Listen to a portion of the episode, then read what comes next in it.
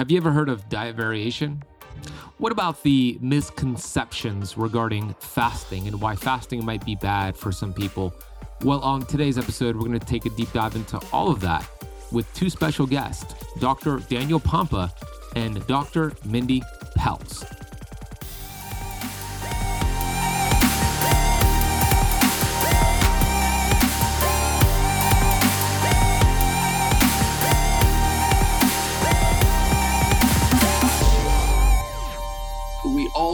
Be in times of autophagy and we need to be in times of feasting. Oddly, it seems like people gravitate to one over the other, right? Meaning like too much feasting, you know, and they don't fast. Or today in the health space, we have too much autophagy and fasting and famine and not enough feasting. So the magic is something I call diet variation. We have to vary our diet. Feast famine cycling is a strategy of diet variation where we fast, but we have to remember the feast and we find ourselves, us, the three of us, reminding people the feast is as important as the fast today.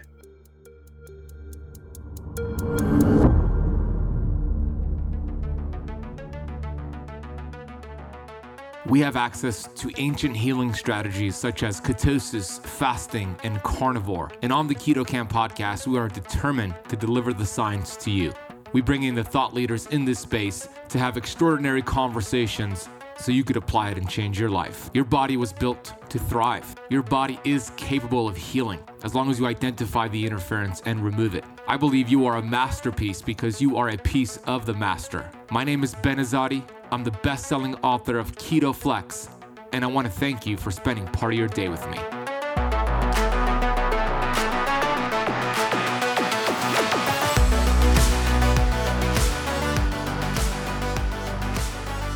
Hey, Keto Camper. Ben Azadi here, the host of the Keto Camp podcast. You can learn more about me over at benazadi.com. Today's a very special episode, a brand new episode on the show with two rock stars in the health space, Dr. Daniel Pompa and Dr. Mindy Pelz.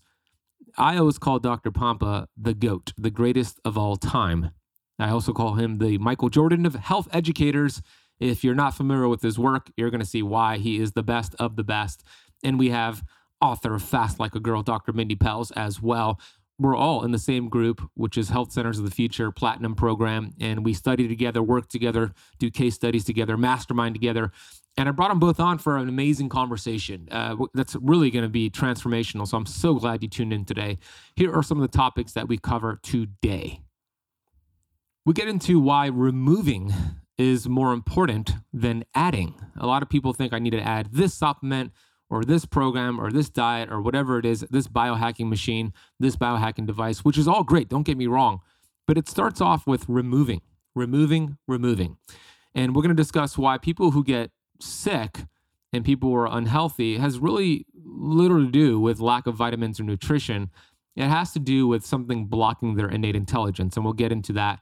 We'll get into why having diversity in your gut is so important for the gut microbiome and for your health and for your results, and why fasting is one of the best ways to stress your gut and change the diversity, increase your diversity, along with something called diet variation, which is changing the foods you eat, rotating it. We'll get into some different strategies on how to do that.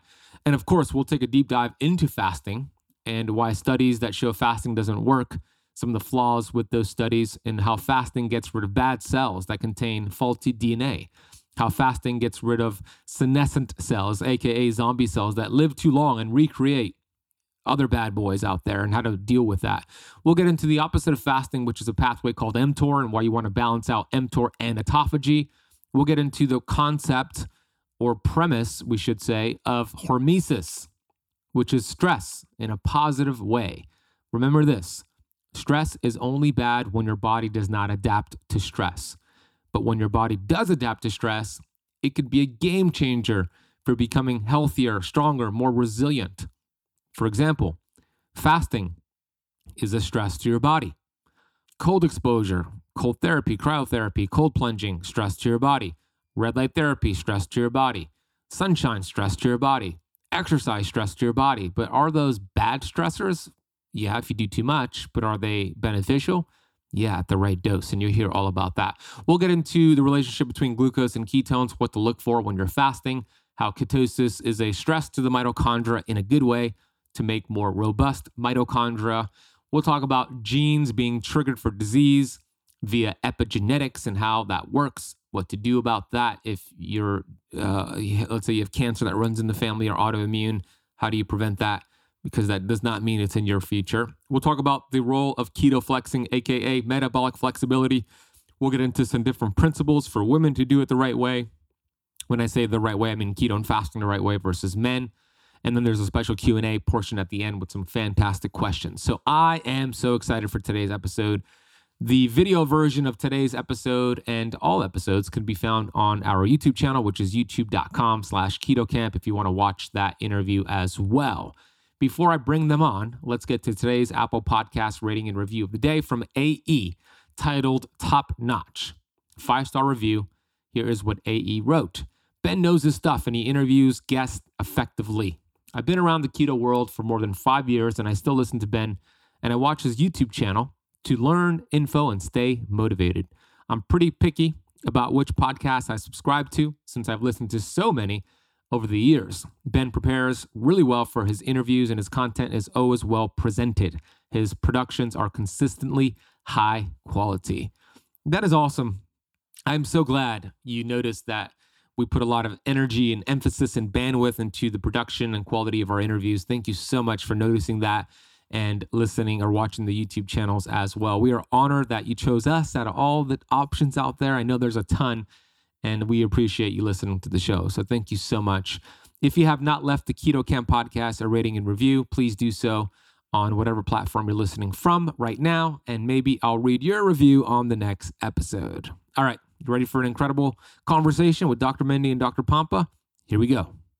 So I have special guests, and uh, Dr. Pompa, you're gonna like these photos. I went into my phone this morning and looked at some photos of me, Mindy, and Pompa traveling the world the last few years it's been such a highlight of my life and an honor to be able to work alongside these individuals. So you could see photos from mexico new york city uh, a recent lecture we did at the live it to lead it seminar in utah and uh, another seminar in utah las vegas orlando.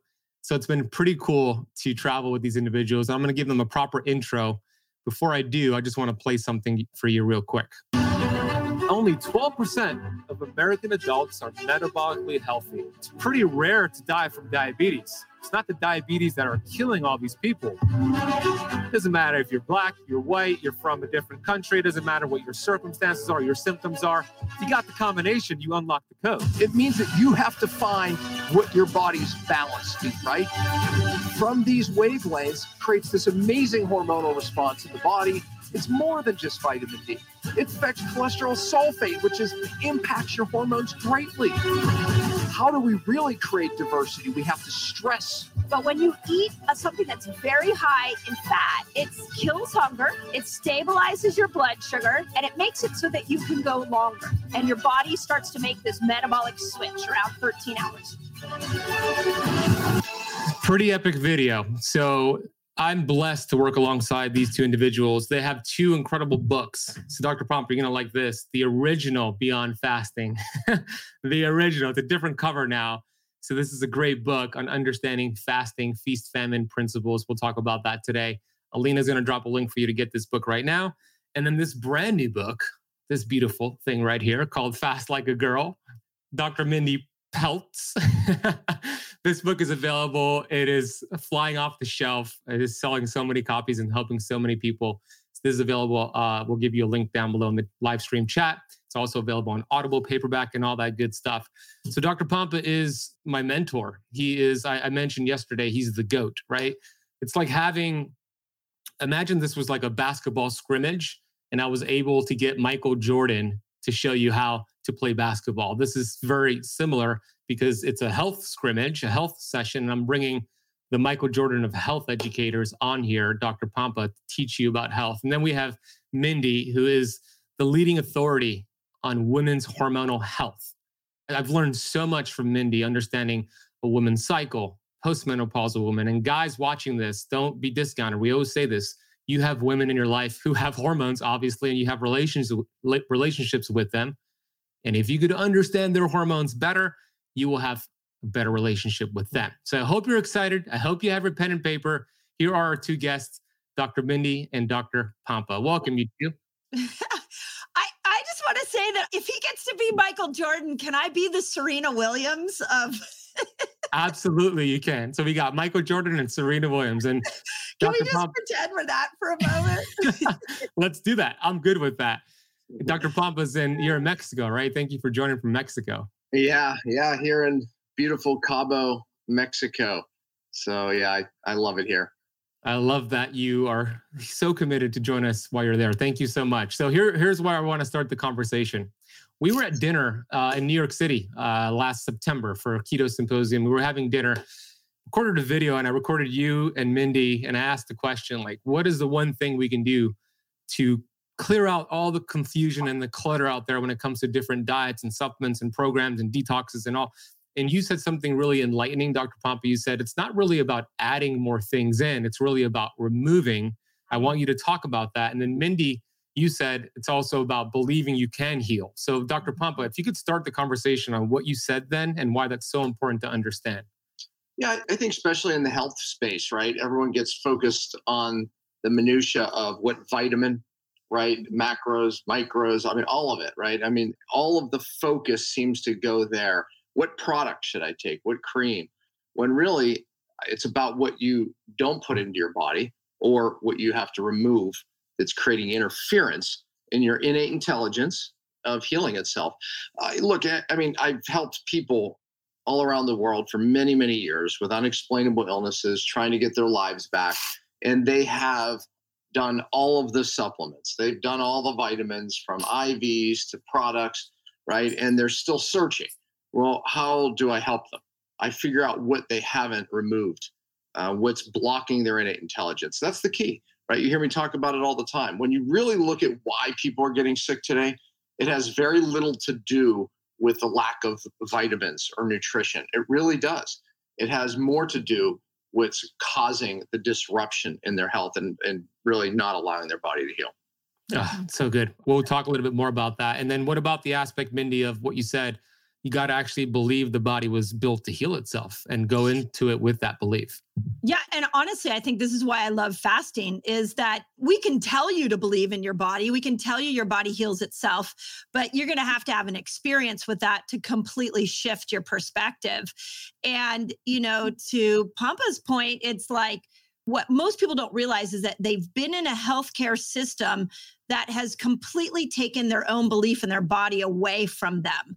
And so we have a symptom and we're completely lost. We assume that there's something wrong going on in the body and we need to medicate or supplement to get it to go away.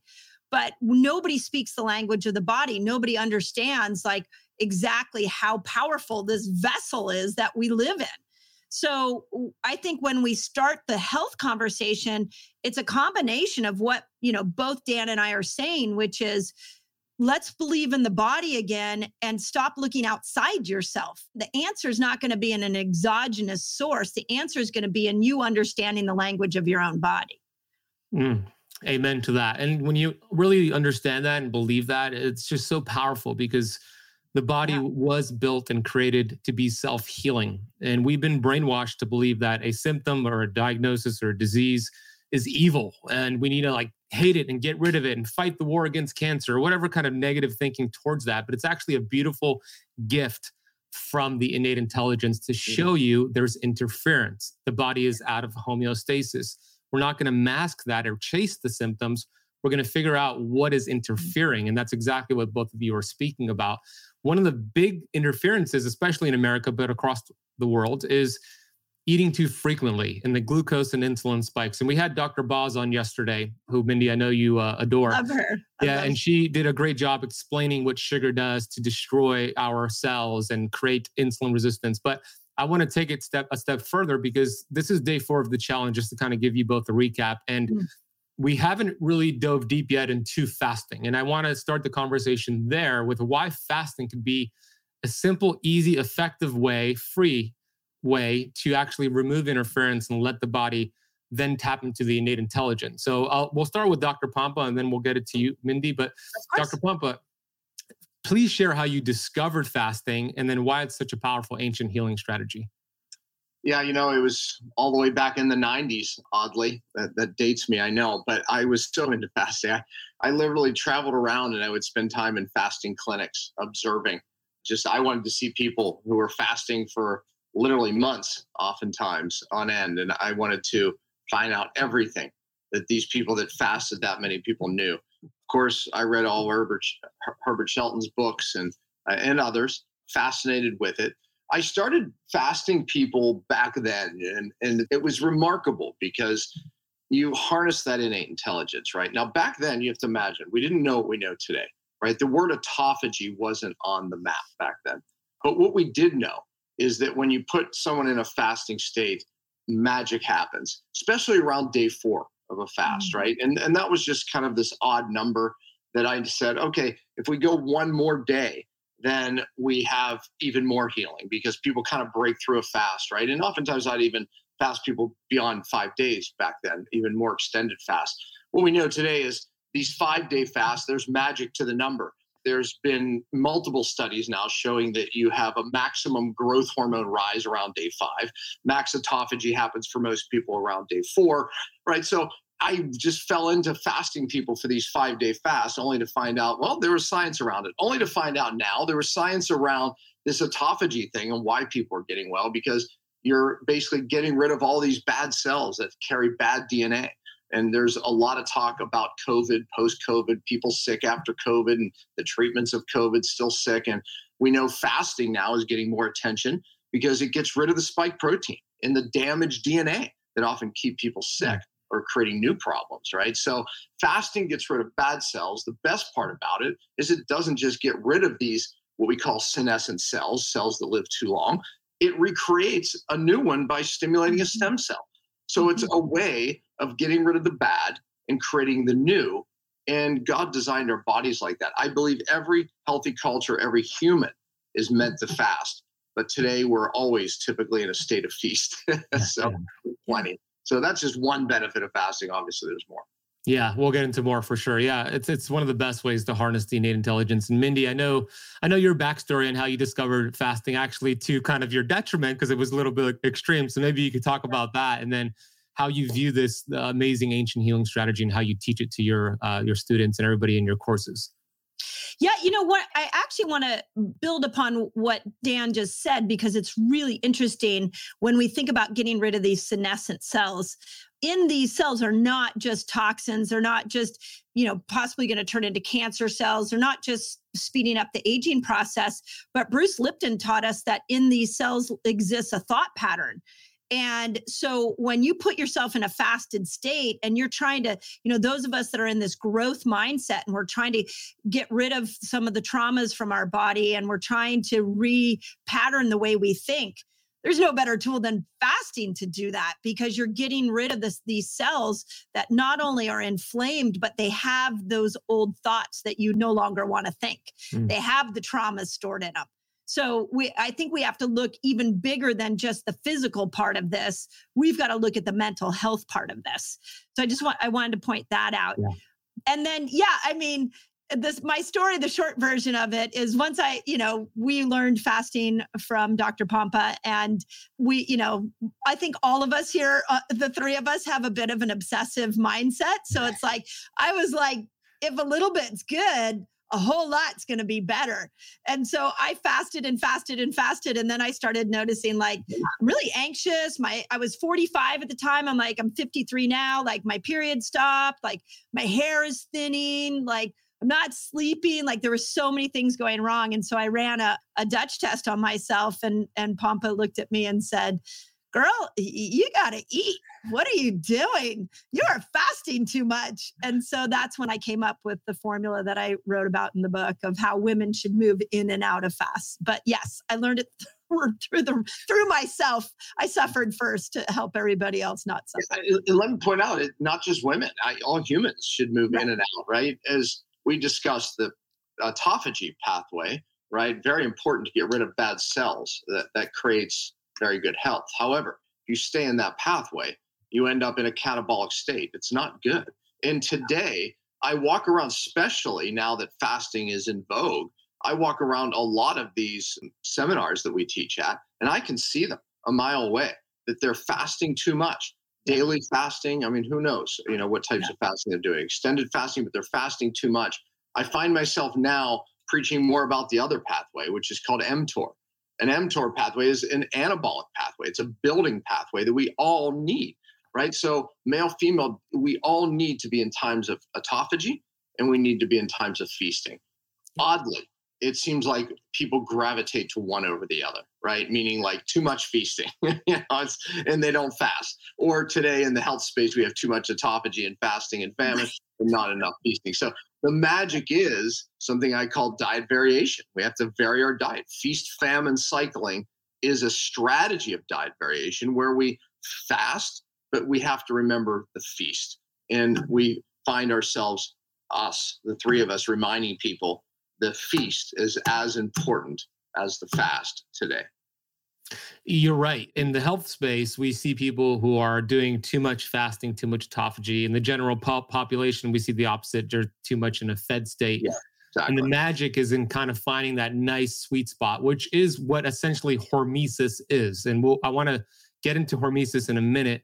But what essentially happened to you, Minnie, in the beginning, you violated the principle of hormesis, right? You did too much and that benefit went away, which we'll get into. So I do want to talk about hormesis, but I do remember, Dr. Pompa, I think it was 1995, where a patient of yours who had cancer was going from conventional treatment to conventional treatment. They essentially said, There's nothing we can do for you. And then she discovered you, and something happened where you told her to go on a long fast. Could you share that story and what happened to her cancer? Yeah. So she had large tumor and kind of bouncing, like you said, in, in and out of treatments where it was growing back, not working long term. I literally at that time was obviously just fresh into fasting, if you will. So I was very excited about it. And I told her, hey, look, I was at clinics where they're shrinking these tumors with fasting. You need to read this book. And I, I think I gave her a book of Joel Fuhrman's book, and then she read that. Then I think I gave her a Shelton book. But um, she said, "Yeah, I'm I'm ready. I'm doing a fast, and I've already been in it for two days." so she literally walked to my clinic already fasting, and she ended up going about 26 uh, some days. It might have been like 26 and a half as i remember it. But the tumor went from this big all the way down to about a golf ball. And then she broke her fast. There's signs to when you break a long extended fast like that. No no granted not everybody should or can fast that long body weight does play some role in that you know she definitely was well overweight and could easily do that and we had her doctor monitoring her blood work too and anyway, she broke her fast and then she broke it for two or three months and then she fasted again to successfully, you know, bring it all the way down. So, yeah, I mean, when you have that kind of experience right out of the gate, my wife had her own experience.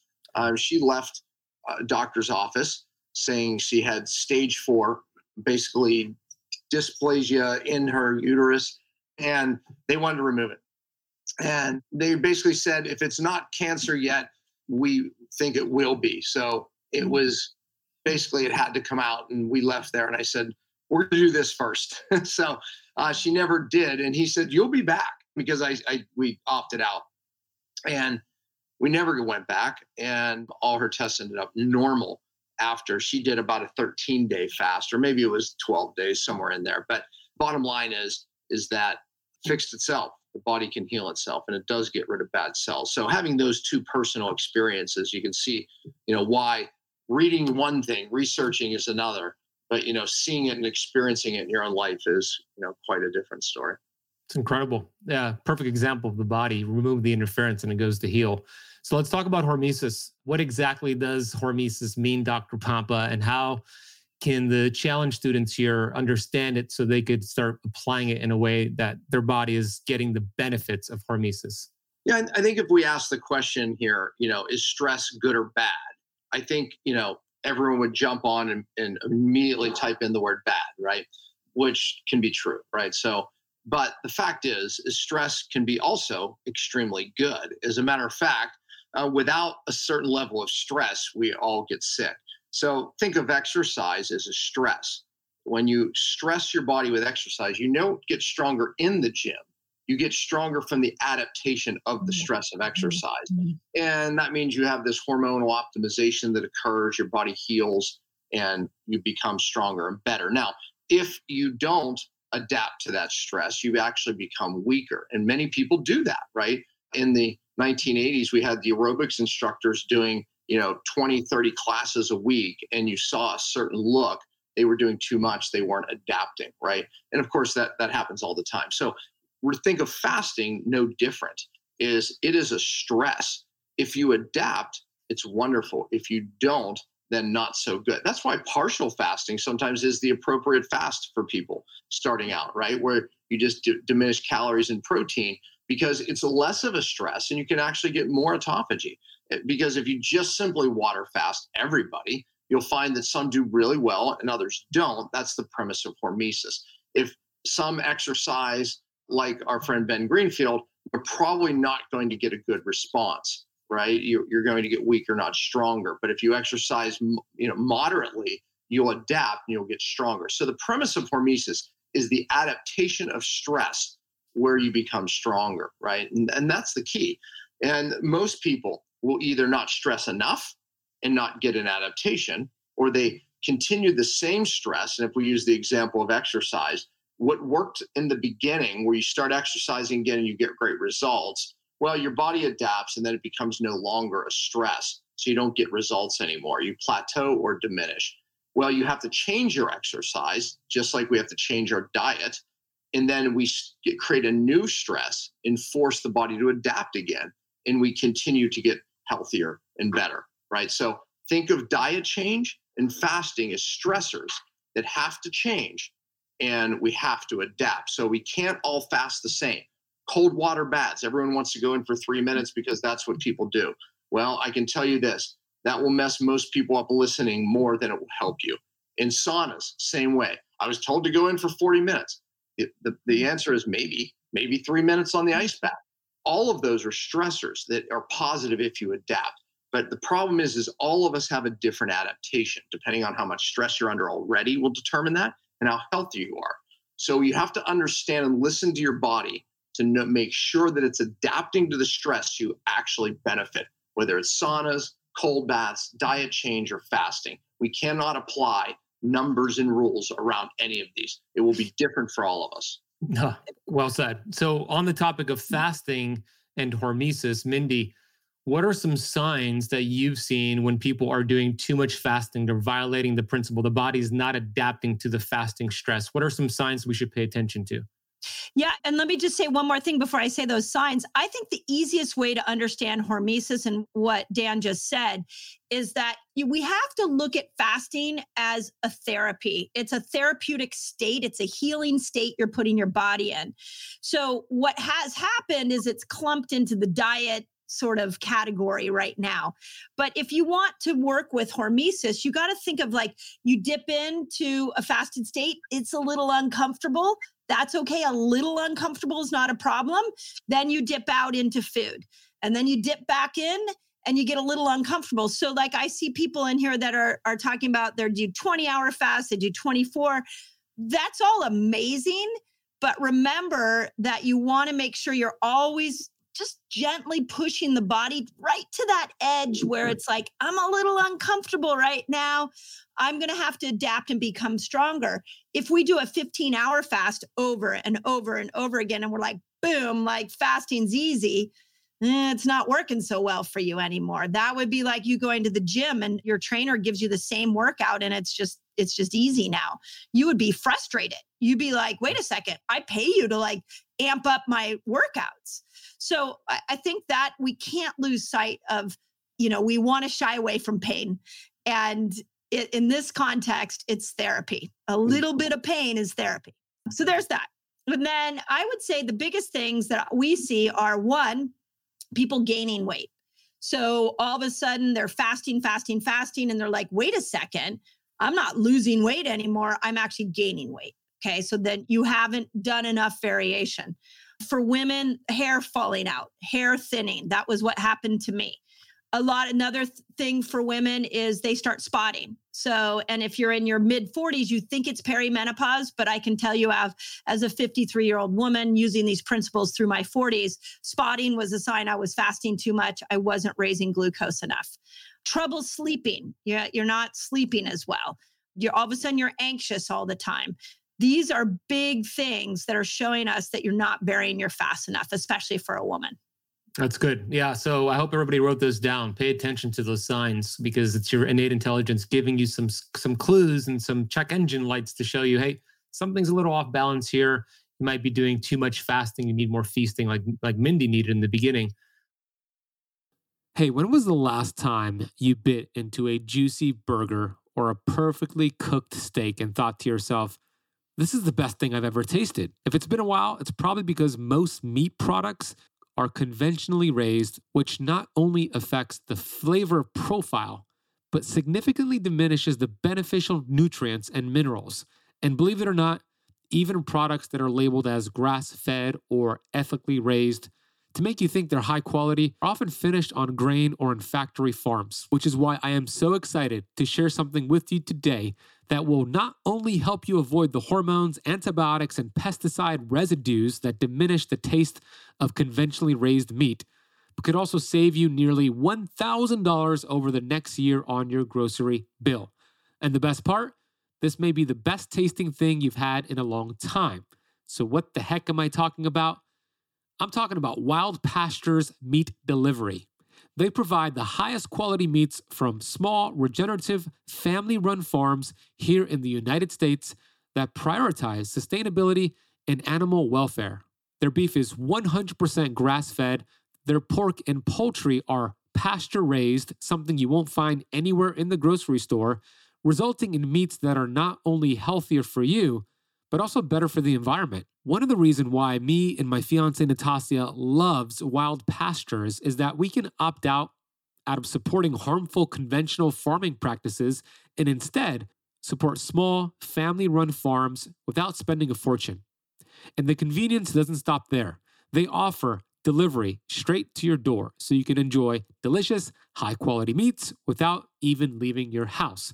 No matter where you are in the lower 48 states, Wild Pastures has got you covered. Not only is this the most convenient way to get your meat products, but Wild Pasture meats are better for you nutritionally and they're higher in the total nutrients, phytonutrients, antioxidants, key fatty acids, vitamins, minerals, proteins, and amino acids. And today, for keto campers, for a limited time, you can get 20% off every box plus free shipping for life and $15 off your first box. This is a crazy deal, and I hope you take advantage of it. So make the switch to Wild Pastures today and save nearly $1,000 on your grocery bill while feeling healthier and enjoying the best tasting meats of your life. All you need to do is go to the link in the podcast notes down below. Everything is already applied. All you got to do is click that link, customize your order, and you'll have some delicious, healthy tasting meats very soon head to the podcast notes down below, click the link, enjoy your wild pastures. Okay, let's get right back to this episode. What about uh, Dr. Pompa tracking uh, purposes? So we talked about Keto Mojo uh, earlier in the week. We talked about getting the machine and looking at glucose and ketones. What are some things they should pay attention to with those glucose and ketone numbers during their fast? Yeah, I talk about it in my book. One way because people say, well, gosh, you know, how do I know if my 20 hour fast or 18 hour fast is working for me. Uh, well, what should happen if you're able to test your glucose and ketones, what should happen as you fast, you should see glucose trending down and ketones trending up, as in really uh, is just um, an obvious sign that you're using fat for energy and your ketones will rise up. Oftentimes, if a fast isn't working, it gets a little tricky because people go, I feel fine. And then we see this glucose trending up and ketones not moving or dropping, that means you could be using muscle as through a process called gluconeogenesis, meaning you break down muscle into glucose and you're using it. So you feel fine because your brain's getting glucose and your body's cells are getting sugar. All is well. Well, all is well, but you're using your muscle. So you mm-hmm. potentially mm-hmm. then are lowering your metabolism. Not good. So doing your glucose and ketones first thing in the morning, write them down, and then doing them right before your first meal you should see that trend of glucose trending down and ketones trending up. So what could throw that off? Well, if you don't do it if you exercise. I always say pick a day where you don't exercise because exercise changes the numbers up depending on what exercise you do. Obviously, the day you're super stressed out, you get higher glucose and lower ketones. So you know, scratch that day. You know, you do a few days in a, in a you know random days and take an average. You know, and see how you're doing with that that fast. If you're not doing so good, back it up. Do less exercise, if you will. you know, fast mm-hmm. less until your body or your mitochondria, that's where you burn fat, and that's where that adaptation occurs, till your mitochondria gets more fit. In my book, I talk about mitochondrial fitness and that fasting, diet change. We're stressing the mitochondria. And as you stress it, just like exercise, they get stronger. Bad ones, they get taken away through autophagy and uh, apoptosis, they get taken away. Your body will form stronger and stronger mitochondria. What, what does that mean for you? Less brain fog. You burn fat more efficiently, right? Better metabolism, more energy, right? That's a sign that you're building stronger and better mitochondria. And again, the only way to do it is to exercise your mitochondria just like you would exercise in the gym. And by the way, exercise is another way to exercise your mitochondria. It's stressing them. So we have to start. Ketosis is a stress to your mitochondria. You're forcing it to burn fat for energy and not the lazy, easy way of using sugar, right? But again, too much ketosis, you know, could be too much exercise, too much fasting, could be too much exercise. So think of your mitochondria, you know, the key to energy, brain, right? All the things I just mentioned, fat burning, is think about them as you would yourself. We have to exercise them to get them stronger and better and more efficient. Perfectly said. Mindy, anything you want to add to that? Yeah, I mean, I think we it all boils down to that mitochondria and what is it that the mitochondria need. So I feel like you know everything that we're talking about here is about using our innate principle of our body to power up these mitochondria now you can do there's a lot of supplementation you can try to take there's a you know there's a lot of things you can do for those mitochondria but there's a fuel source that's needed, and that's a ketone. And if you can dip in and out of ketones, you can really power up those mitochondria. And once you're powering those up, now everything in your body works better. So, you know, I think like I see even in the chat, people are like asking specific fasting questions. And what's so cool about the body is that when you put it in a fasted state, the body knows what to do. And part of it is getting at these mitochondria and powering these little powerhouses up so that your body can push out toxins out of the cell. It can have the energy to make your day amazing. It can have the energy to make hormones. So, you know, you're putting yourself in a natural state. And the way I look at it is you're kind of saying to the body, like, hey, I know that you know better than me. And so I'm going to take food out of the equation so that you can heal because your intelligence is greater than all the doctors put together on the planet. That's how I look.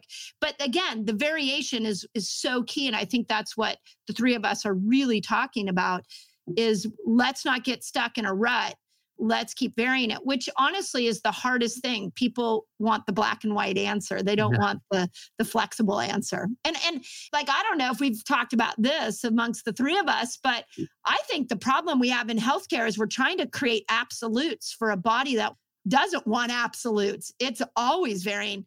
I mean look at hormones. I've sat with so many women trying to get their hormones back on track. We get them back on track, and then all of a sudden, boom, a stressor hits them, and now we're all we're, the hormones are all off again.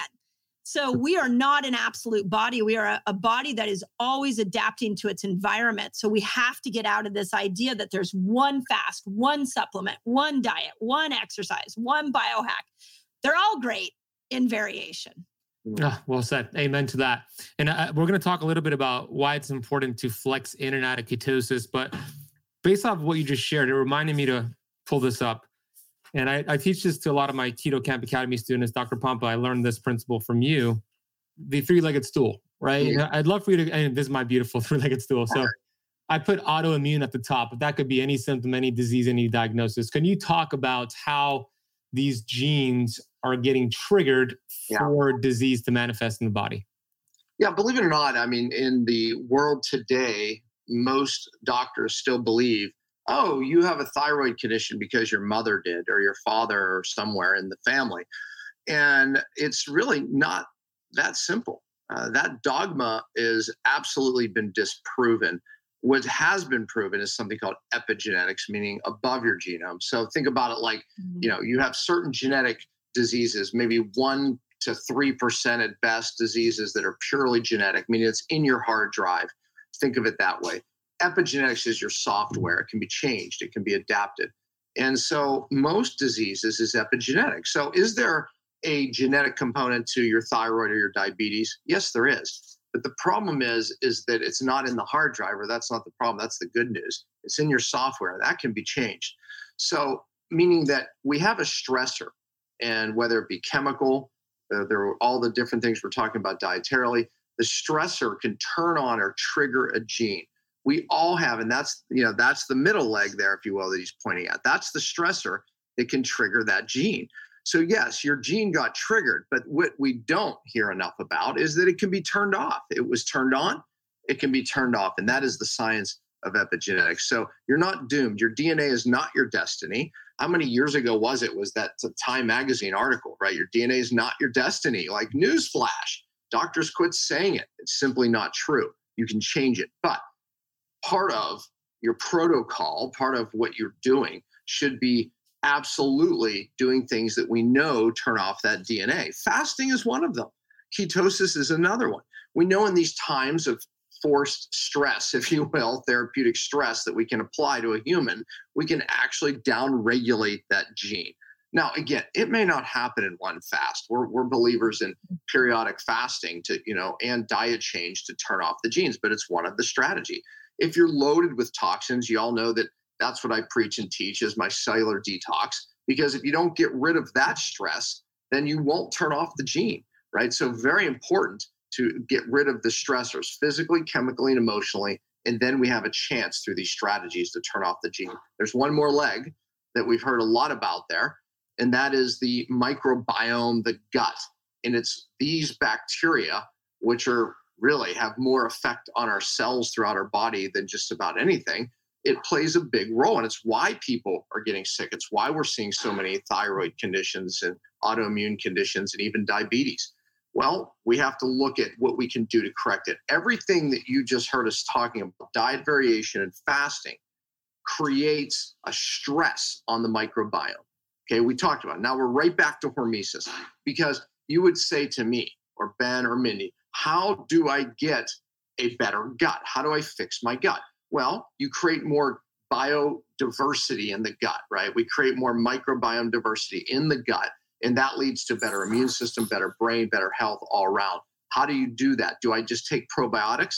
Not so simple, right? No, we have to create a stress and then we create increased diversity. That's what the science shows. We do that through diet change. If you're staying on the same diet all the time, you will absolutely do the opposite. You will create and minimize your diversity you know, monoculture, right? Not good, right? By feasting and famine, we create a stress on the microbiome and we create diversity. So if we create the diversity and we take the stressors away, we can change the genome. That stool is why people get sick. And it's also the answer of how I've been teaching for many years, we get them well. Yeah. So just to recap what you said there, these three legs all need to be sturdy in order for those genes that were turned on, those bad genes, to be turned off. Like Dr. Pompa said, if something turned on the gene, it would make sense that something could turn off the gene.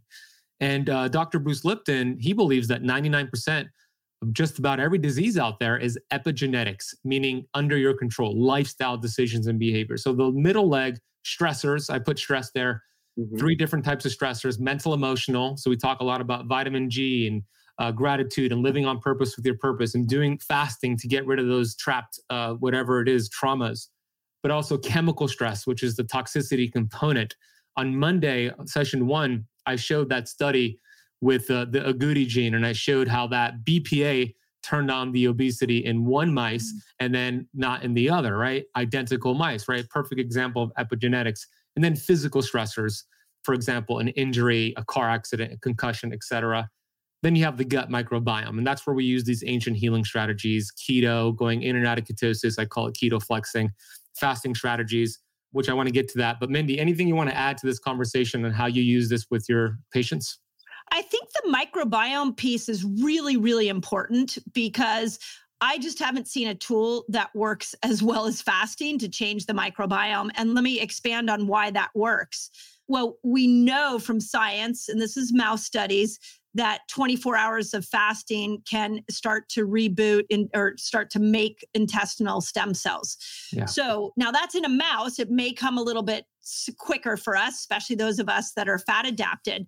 But what that means is that that thin mucosal lining, that that leaky gut situation that so many people are experiencing. I mean, Steven Gundry's whole last book, a last couple of books, the energy paradox was the big one where he really talked about how that the root of energy depletion is this leaky gut situation. Throw a 24 hour fast at it, and you're going to start to see that lining repair. Then the second thing that we're seeing is that that whole terrain inside the gut changes. Mm-hmm. So there's something called microbial geographical diversity, meaning that what happens to the microbes in the gut is they start to clump together. And in that clumping, they no longer become good at pulling nutrients out of the food our foods. And so when we put ourselves into these fasted states of all different lengths, we start to encourage those microbes to spread out and they can actually absorb more nutrients from your food. Hmm. So when we're looking at that three legged stool, the microbiome is like our door into a better microbiome comes through the door of fasting. Then, on top of that, to Pompa's point, when we're looking at monoculture, and I know I fall prey to this all the time, is you, we just eat the same foods mm-hmm. over and over and over yeah. again. And what we're doing is we're it's like taking a select group of bacteria and saying, "Hey, I'm just going to feed you and I'm a, I'm going to starve the rest of one of them out." Well, you need that bacteria for your immune system, for neurotransmitters. There's a whole set of bacteria that break estrogen down. You need diversity. Mm-hmm. So, one of the things that I, I've started doing, and I think you guys do the same, is I ha- make it a rule every time I sit down at a restaurant, I order what is the most unique thing on the menu. So if there's duck and I don't normally cook duck at my house, I'm going to order that. But I'm always looking for okay, how do I feed a diverse group of, of bacteria? And then I use fasting to create this terrain that when I am feeding these bacteria, those bacteria are going to flourish. And over time, that's a key piece to that one leg of the stool. Mm, so good. Great tip about the restaurant, right? Try new foods. Just make sure yeah. it's not cooked in vegetable oils, of course, but try yeah. new foods. I actually, the other day, I went to a restaurant and I tried beef tongue for the first time. Have you How was that? Beef? I was a little scared. I'm not gonna lie. I was like, I don't like anything about this, but it was actually really good. It was really tender. It was really yummy, and God only knows what kind of nutrients I got. I love it. So you know, we're day four of this challenge, and we've spoken about the incredible benefits of ketones and what it does to lower insulin, what it does to create healthier, more, more robust mitochondria, to produce more energy and lower free radicals at the same time. So we love keto. Keto is a fantastic tool, an ancient healing strategy. However, based off the principle of hormesis, we don't stay in ketosis forever. And this is a little bit of a a slippery slope, especially in our space, because people who are in the keto space and love keto, most of them teach to be in ketosis forever. And we have some people we respect and love who teach that. Then we have us who believe it's more of diet variation. Dr. Pompa has coined that diet variation. It's about changing the foods, going in and out of ketosis. So I would love for you to both talk about why it is important not to stay in ketosis forever and why the ultimate goal is metabolic flexibility. And we'll start with you, Dr. Pompa. Yeah, I mean, look, if, if you look at the science around it, I, I believe it's very strong. However, let's look at ancient cultures. None of them stayed in the state. The moment they had carbohydrates, they started eating them. Who wouldn't? Right. So they would just come out of a hard winter. The American Indians, or again, you could look at any culture or tribe, and uh, spring would come and bring berries and different things. And man, they went right after it. And of course, they started changing their diet rapidly after that. So there's a time for ketosis. I, I love Ben. You always remind people that it's not a diet, it's a state, right? It's like, so therefore we have to stop treating it like a diet, right? Ketosis, I believe, you know, we are all meant to go through times of ketosis, and it is extremely healthy, as you know we were already pointing out. But staying in any one diet, so we're not even picking on ketosis, staying in any one diet too long creates absolute monoculturing, the lack of microbiome diversity, and it creates other problems, as we know. Right. So we could pick on the vegans, the vegetarians, and you know, any one diet and say, if you've been on that diet for too long, eventually you will start to create health problems. Yeah, genetics will determine how long that would be, right? But ketosis, absolutely no different. Strong benefits with using the stress of ketosis, but strong negatives when you stay in it. Mm, so good. Yeah, it's a metabolic state. It's exactly what it is. And we're designed, we are hardwired to use ketones as an energy source, just not all the time, to use it when we need to, and then to flex out and then use uh, sugar. Those two different, Mindy, you call it metabolic switching, right? So, Mindy, mm-hmm. what as it relates to women, right? Because that's kind of your area of expertise. Well, everything is your, you're Serena Williams, but her, women's hormones. What does long term ketosis do to cycling women hormones and then postmenopausal women as well? Yeah again like I, everything that dan's saying i'm like that's so good. I want to I, I have a point on that. This is and, and just Please. so you all know if you if you sat down to dinner with us this is how we would talk. Right? It's just the way we are. Um the, you know what? To your point dan like this is why i think every diet has failed every single person mm. because they go on the diet and they're like oh my god this is the miracle diet. Look at all the weight i lost and then all of a sudden, they're like, that diet sucked. Now, oh, my friend went on another diet. Let me go over to that diet.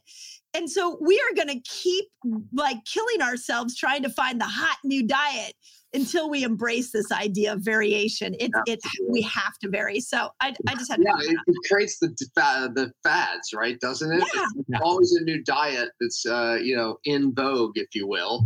Yes. And you can go through history and just watch it and yeah. this is why. This is why. And everybody's just frustrated. Yeah. Right? And everybody gets results on the new diet. Like, oh, this is just so wonderful. And they have all these weight loss proofs and this and that. It's like, and, the, and then here's the problem, right?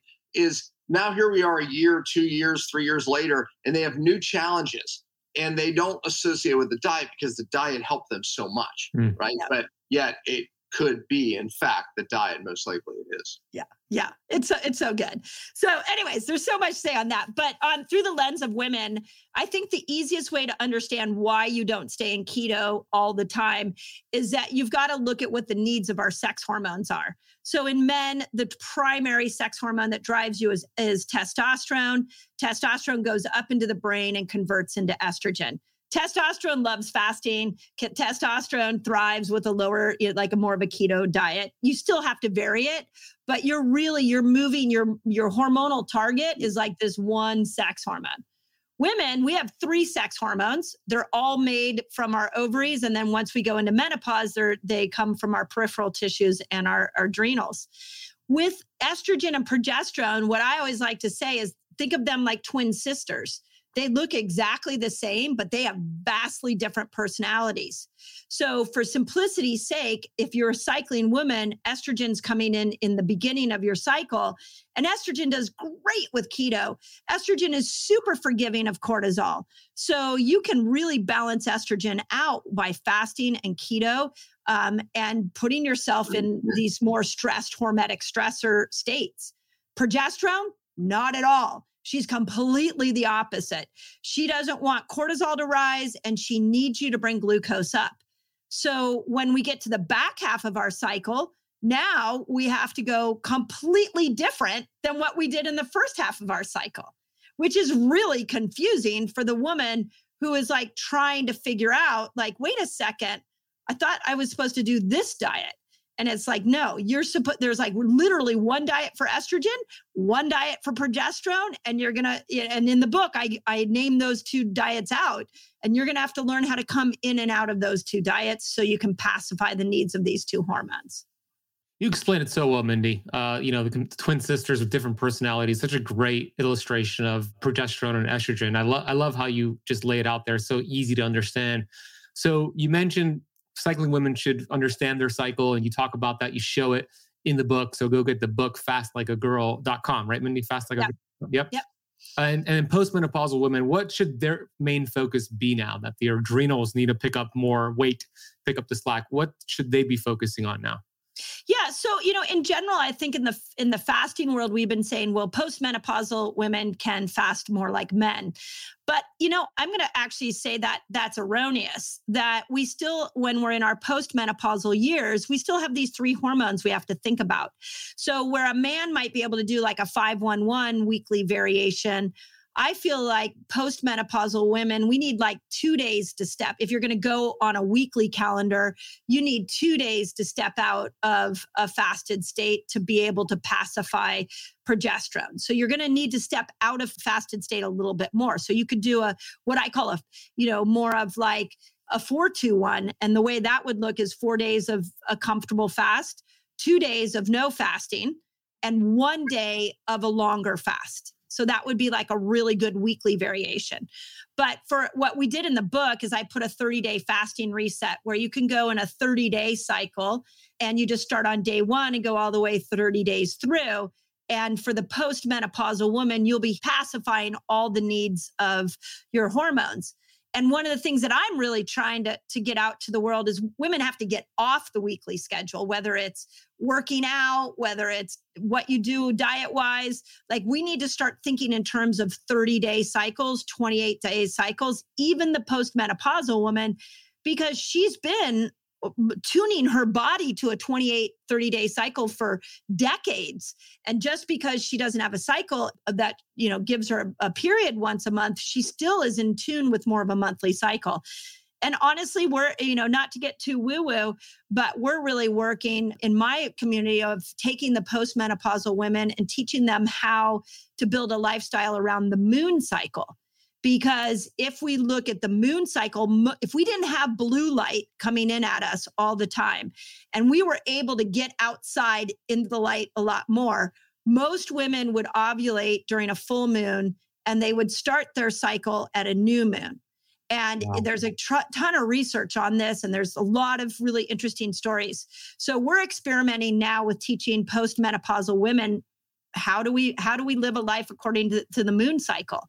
And um, that's that's the new the new the new hack we're creating so stay tuned. Yeah wonderful. And just to clarify the you mentioned like a 421 where there's two days where you're not fasting also not doing keto you're stepping out of right, you're, ste- right? you're raising you're stepping I, out of keto yeah, yeah just wanted to clarify that yeah. And, and, yeah you're feasting exactly you're getting yeah. mTOR if you watch any of my videos on social media, you always see me with glasses on. And I always get the question hey, why are you wearing those glasses? These are called blue light blocking glasses, and I wear them to protect my brain and my focus.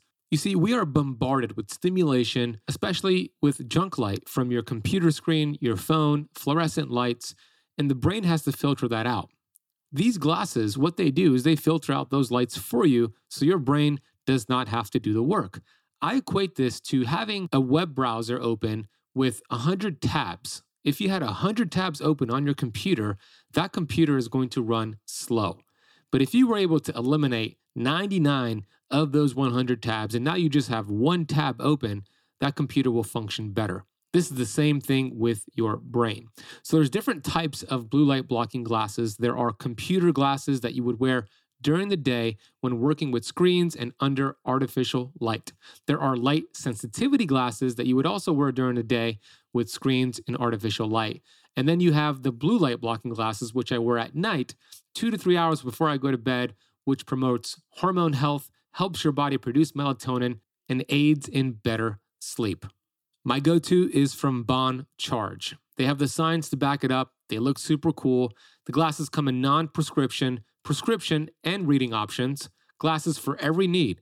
Bon Charge also has other amazing products such as low blue light bulbs, red light therapy devices, EMF slash 5G protection, and 100% blackout sleep mask that I take with me when I travel all the time. The greatest thing about them, all backed up by science. They gave Keto Camp podcast listeners a 15% off coupon code. All you need to do is head over to boncharge.com slash ketocamp and use the coupon code ketocamp at checkout, no space in between, to get 15% off your entire order. We'll drop that link down below along with the coupon code. Go check them out and let's get back to this episode. I want to mention that exogenous ketones, look, there's a time and place for it. You don't use exogenous ketones to substitute doing the work. You do the work and get your metabolism and your cells and your body using and producing and using ketones. You use exogenous ketones. I use it and I teach it as like a brain nootropic, turn the brain on. It could help with inflammation and exercise. So don't use it as something that's going to replace doing the work. I want to just make sure I've made that clear. But Kenetik is a clean source. And Mindy, I know that you don't like the taste of a lot of exogenous ketones. This one actually tastes pretty good okay. at sparkling water. So tastes pretty good. Okay, questions from VIP. Deb is in Australia and is like probably, I don't know what, really early for her. And she's on here. So, Deb, I'm going to bring you on and you can ask Pompa and Mindy your question. Hey, Deb. Hello, good morning. Um, it's four o'clock in the morning here. Wow. I have two questions. The first one was one that we discussed in the lunchroom at work yesterday because I give them an update every day on my sessions. Um, and we were talking about how if you if you start your day with breakfast, how you are really hungry after you've had breakfast, like you're ready for lunch where if you don't have breakfast and you leave it until which I've been doing, leaving it till two in the afternoon, you're actually not even hungry. Some sometimes I get so busy I just forget to eat and I come home and I get home and I go, oh my God, I'm so hungry, I'm so hungry. Where's the food? Um, so I just wonder why your body goes, okay, you've got food, now you're really hungry. I can't understand that.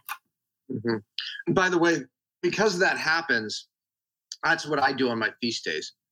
Because to your point, if I intermittent fast, if I don't eat breakfast in the morning and I'm trying to feast, it's very difficult for me to eat more in a small eating window. But if I get up and eat breakfast, then I want to eat a few hours later. And I, at the end of the day, I end up eating more. So the key to my feast day is, in fact, eating breakfast. To your point, yeah. So the, the bottom line is, is that your body, when it's doing the right thing, is it's burning fat and then that can in making ketones and that controls hunger. So you don't get hunger. You don't get hungry i should say. Um, but when you uh, when you do eat that doesn't happen right? So your body's in a burning mode and therefore it doesn't shut off the hunger. So you're in a fasting state and that's why you're losing your hunger. There's also an enzyme that gets produced uh, in that little fasted state that also controls appetite. So there's the answer. Thank you. Also tiny. yeah, I'm I'm really really new to this whole way um, and learning lots and buying lots of books um, that are recommended. The other question I had, um, and I'll, I'll be a long way probably from doing this, is when you talk about doing long fasts, how do you get beyond the hunger? Because I can't imagine, like I said, you know, I get to, you know, get home at six thirty or something at night. I'm hungry. How do mm. you get, if you're going to do like a 24 hour fast, how do you get past that hunger? Well, you know, the answer to your last one applies to this, right? So you start in that fasting state, you get deeper into the fasting state, your body produces more of that enzyme called cholecystokinase, your body starts to get even more efficient at using fat for energy. And then eventually uh, you start, you just stop losing hunger. By the way, most of that happens, you start to lose hunger, but appetite becomes the problem, meaning day two of a fast, right? You get hungry around the times that you're used to eating. Yeah. Right. And then so I always say keep busy. Like let's say your first meal's at, you know, noon. Be very busy around noon because I promise you, for the first three days of a fast, you're going to get appetite around noon and want to eat. Right now, by typically by day four, you break through that and you know you leave that and if you go into deep autophagy sooner than that then you might even lose that after day one or two right but yeah you mm-hmm. eventually get through it yeah okay thank you mindy you want to add anything to yeah, that? There, yeah, there's a couple things I would say. For starters, Deb, I love your books behind you. Yeah. so that, as, a, as a fellow book fan, that's awesome. But here's the way that it, it, I think encompasses an answer to both of your questions is we have to remember we have two energy systems one where we make energy from the food we eat, and one in the absence of food, we burn fat to make energy. So when you've gone at least eight hours at that after a meal, what's happening is your body is starting to make uh, that metabolic switch over into this fat burning place at about 12 to 13 hours, it's kind of like over there now, you know, without food, like glucose has gone down enough, nutrients have gone down. So the body's like, okay, we're going to make some ketones now. And the longer you stay in this fat burning state, the more healing happens and the more ketones typically start to rise. As ketones rise, ketones go up into the brain and they turn the hunger hormone off. So, what I have noticed is that when people first come to fasting, yes, that switch is rusty and their body's not quite, it hasn't used this fat burning system. If you've been eating breakfast and six meals a day and you're not used to going to these longer places, you're now in this healing state that the body's like, whoa, like what's going on here? But it knows what to do. So the longer you stay in that healing state, then more ketones, more neurochemical changes. To Pompa's point, you know, you stay there four days, the patterns break apart, and you it becomes effortless and it becomes easier, which I think is so important because I've done, I feel like every eating plan on the planet, and I don't know any of them that get easier with time. Most of them just you kind of the discipline wears you down. But with fasting, the more we do it, the more our body gets used to it, the easier it becomes until there's sort of this fluidity to it. So know that that's what's coming down the road for you. The other thing I would say on that why when you eat breakfast is now you've we're moving over to this fat burning system. You eat breakfast and your body's like, boop, I'm right back at sugar burner. So it's going to take you some time you know, for your body in the sugar burner state after a couple of hours is going to be like, hey, are you hungry? Hey, you're hungry. You don't have ketones to turn it off. So you've just tapped right into the energy system that demands you keep eating in order to activate it. Thank you, Deb. Great questions, great answers as well. I love her commitment being in Australia 4 a.m. She says the future looks bright, by the way. She's living ahead in the future and it looks bright. Yeah, excellent. I know. I love knowing what it's going to look like. We have, we have a few more minutes with uh, these two. So, a couple questions here. Bonita Harris, who I believe is a chiropractor in Georgia, says, Dr. Pompa, I saw you at a three day seminar in Atlanta with Dr. McCullough, Ben Greenfield, etc. When are you coming back to Atlanta? Gosh, we haven't done a seminar in Atlanta, right? Um, in a while. It was before I joined. Yeah. Yeah, yeah. So I think we need to come back to Atlanta. So uh, we used to have more seminars there. Obviously, spent some time in Atlanta uh, years ago while going through uh, chiropractic school. So love Atlanta. We'll come back.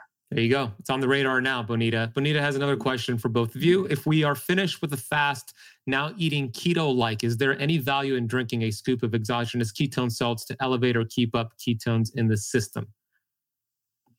Yeah, you know, I, like that, I, I use it as a biohack, right? You know, where um, you know you can just, hey, I'm gonna just throw my ketone levels up, right? And that might be a good biohack periodically to do before exercise. Obviously, can be a biohack, but that's how I use them as well. I feel like I've used them with people when they're just that metabolic switch is a little rusty. Mm-hmm. And yep. so it's like, okay, you're at 12 hours, you're hungry, you're not really sure what's going on. You could throw a little bit of exogenous ketones in there every once in a while. I wouldn't do it daily. And it'll move you over and you'll get the ketones will kill hunger and it typically lets you fast a little longer. So I think of them, they can be used as like training wheels, like fasting training wheels. But at some point, you're going to take the training wheels off. So don't get too addicted to them because then your body will never make that switch on its own. Well said. Great. Okay. Next question is um, Deb says, come to Oz, Australia. We're working on that. We Our tour will get there eventually. Michelle Stone, 63 years old, postmenopausal, breast implants in 1991, had them removed this year in May, so 2022 in wow. May. I was diagnosed with kidney cancer, had one kidney removed, clear cell carcinoma in 2020. Kidney markers have increased slowly and are in good place. No reoccurrence as of 12 2022. I'm looking at getting Asana to, uh, to aid in detoxing. I am learning about ketosis and blood sugar, etc., with the ultimate goal of letting go of my insulin resistance and adopting a keto lifestyle. Question Is there one other thing I can focus on at this time to aid me in moving my health journey forward. Since beginning this challenge, I'm down 2.8 pounds. Awesome, Michelle. So, yeah. what would you say? Yeah, well, she needs cellular detox. Uh, you know, you have to understand. I mean, the, the good job, by the way. Um, obviously, you researched enough to understand that. Yeah. The breast implants have a lot of different toxicities associated with them, from heavy metals to hidden infections, mold, all of it uh, the body knows that they're there. And obviously, it's a matter of time before it starts to create immune problems. But just because you remove them doesn't mean you haven't loaded your tissues with uh, and cells with a lot of different toxins. So, uh, yes, you, you need cellular detox work for sure. Yeah, and I would say make sure you've run a Dutch test on yourself. And, you know, I think every woman should run a Dutch test and know where those hormones are breaking down and the levels are. And then you can, you can work a, a plan accordingly. So I just, yeah, a Dutch test is a lifesaver. So know where your hormones are at. Great. Dutch test and real detox. We spoke about real detox on Tuesday. So watch the session, Michelle, if you missed that, but you're on the right track. Good job. Bonita, does anyone have any positive experience with cinnamon to help insulin resistance? Number one. Number two, does fasting help remove mycotoxins from the body? Go ahead, Mindy. I'll let you go first. Yeah, I, yeah. I, I'm like cinnamon. I mean, it's kind of like one of those things that's like, try it. You're just gonna have to try it for your own, you know, it's like apple cider vinegar. We get asked that all the time. These are all really interesting hacks. Try it and see if it works. Again, we're looking, you know, for the absolute answer test it on yourself, test it on your blood sugar and see. Uh, and what was the second question? Does fasting help remove mycotoxins, mold spores? It's kind of a yes and no. You know, in one hand, you create an environment in your body that the immune system can do what it needs to do to get rid of those spores. But having said that, I would say in the people that I've worked with, that you're some you need something else. You need like a, you know, like the detox protocols that Pompa has teach is teaching and the um, the supplements he's created. Like you, sometimes you need a little more. It just depends. But you know, again, if we come in with a supplement, we also have to remember that we're still trying to create an environment in which the body can heal. So just because you take a pill to get rid of a mycotoxin doesn't mean that you don't do the work to change the yeah. environment so that the mycotoxin can't come back. You know, it depends if you're living in the moldy home or or what. Yeah, look, um, on the cinnamon, I, I think, look, you know, just like anything, it might help, right? But there's an upstream causative factor you have to get to. So it's bad not to get to the cause. As far as the mycotoxin goes, yeah, I mean, look, there's it's not that simple, right? Just do a mm. fast because these mycotoxins, aka biotoxins, get deep into the tissue, um, and they oftentimes it, during a fast will be mobilized, and then they end up in the liver, and then they bind to bile. They get dumped in the gut and they just get brought right back around. It's called auto intoxication. That way, that's why when neurotoxic people fast, many of them do very poorly. Uh, it's because of this toxin recirculation. And one of the things we add is bind. Just take some mm-hmm. bind uh, in the fast, and it can grab that toxic biocomplex in the gut and pull it out. So that seems to help those people uh, of that auto retoxication. So, guys, the sun here is just coming off the ocean and hitting me in the eyes. So if I'm squinting and closing my eyes, this is why. Uh, but it's a nice view. hormesis, Dr. Pompa, hormesis. Yes. One last quick question for you both. And on the cinnamon thing, yeah, I, I, agree. Do the work, but as you do the work, it could be a viable option. I, I've seen some studies that show it actually helps with the cell sensitivity for insulin, but you got to do it in combination with keto fasting, et cetera. The final question is from Tammy Lawbacher, who works with Dr. Boz, actually. She's also a speaker and doing great work. She says, metabolic flexibility is the goal, but those of us that have major damage from chemo and medications and awful insulin resistance, do we still need to cycle in and out? Or do we wait and step out after we have healed or our damage and have a better mitochondria and metabolism? Well, look, you, you find a variation, but by the way, you, again, this I speak this to anyone who is toxic in general, and that's basically what you just described, right? A level of toxicity makes uh, metabolic flexibility very, very difficult because the damage of the cell and the mitochondria. So the principle still applies. You just have to find what works for you. Uh, so you might not be able to do high carbohydrates as a diet variation, healthy carbohydrates. You may have to do higher protein, right? It's just one example. Or maybe your feast days look more like higher calories, right? Mm-hmm. Eating more meals that day. There's multiple ways to vary the diet and still have the premise of hormesis apply. So that's what I would do if I were you. Great. Yeah, I would agree. And I think that we also, you know, have to look at the fact that, you know, your body is going to constantly be in a state of of change. And so that's what you're trying to do with all of these principles is constantly is flow with with that change. There's not i don't have a ton to add to that other than i think we the principles in here are pretty solid as far as us. You know that variation piece is what nobody's talking about that the body adapts in that variation. So just keep that in mind awesome. Okay as we wrap this up for you two last final question you could be quick with your answer. Dr pompa vitamin g what is your daily dose today? What are you grateful for? This view being here being able to be here. Yes i love it. I've been working from here uh, all week so. Awesome. Beautiful. Mindy vitamin g uh, well, you know, I have my vitamin G right now is we just put this book out into the world and it's been a huge hit. I mean, the reviews have been incredible. And so I'm just grateful for people that have are grabbing the principle. I actually had a really cool opportunity yesterday to talk to a group of doctors. Uh, it was hospital rounds at a major hospital. Wow. And they brought me on to educate the doctors and the nurse practitioners about fasting. And I, it was like this breakthrough moment where I was like, I've been trying to reach you guys. Like, I'm trying to get this information to you. And these doctors were so open that they were in the chat. A couple of them even said, Well, we got to get the dietitians to pull off the food pyramid chart off of the, the walls. And it was like, it was like a breakthrough moment for healthcare when we've got doctors coming together to understand fasting. So I surely am grateful for that. That's Here, I decided to share my gratitude with you. Oh, wow, nice. That is epic right there. So this morning there were whales out there. Oh, uh, we don't get that in Miami. I was hoping to see um, one here now because they kind of go all day up and down that. But yeah, so look at that. Yeah, yeah, it's awesome, right? Well, yeah, it is awesome. Uh, Dr. Pompa and Mindy, we've got so much vitamin G for you two. Honestly, like I feel so grateful for both of you, and I continuously learn from you too. And I love you both, and I can't wait to share another stage with you. So thank you for taking the time to educate our group here today. And you both could feel free to sign off and go about your day. But thank you so much for being here.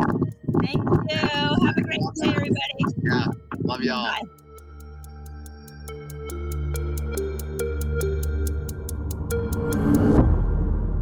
Well, there you have it. That was an incredible conversation. I really hope you got so much from it. Again, you can watch the video version of today's interview on the YouTube channel, which is youtube.com slash keto camp.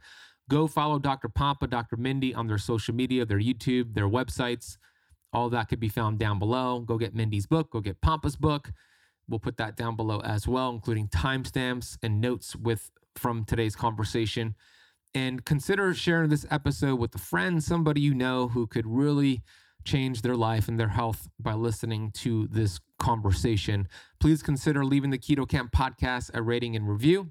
And a reminder our upcoming seven day free seven day keto challenge is just a few days away. And if you want to take a deep dive into keto, fasting, carnivore, thyroid health, uh, insulin resistance, metabolic challenges, and so much more. Join us. It's free. We have Dr. Ken Berry, Dr. Jason Fung, Dr. Boz, and myself leading the way. It's going to be an awesome, awesome seven day challenge, and it's completely free.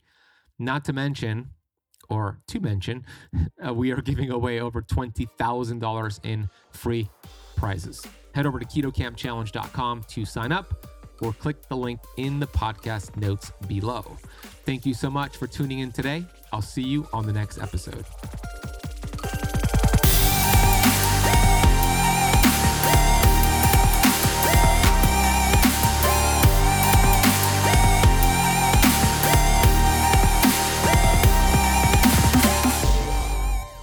This podcast is for information purposes only. Statements and views expressed on this podcast are not medical advice. This podcast, including Ben Azadi, disclaim responsibility from any possible adverse effects from the use of information contained herein.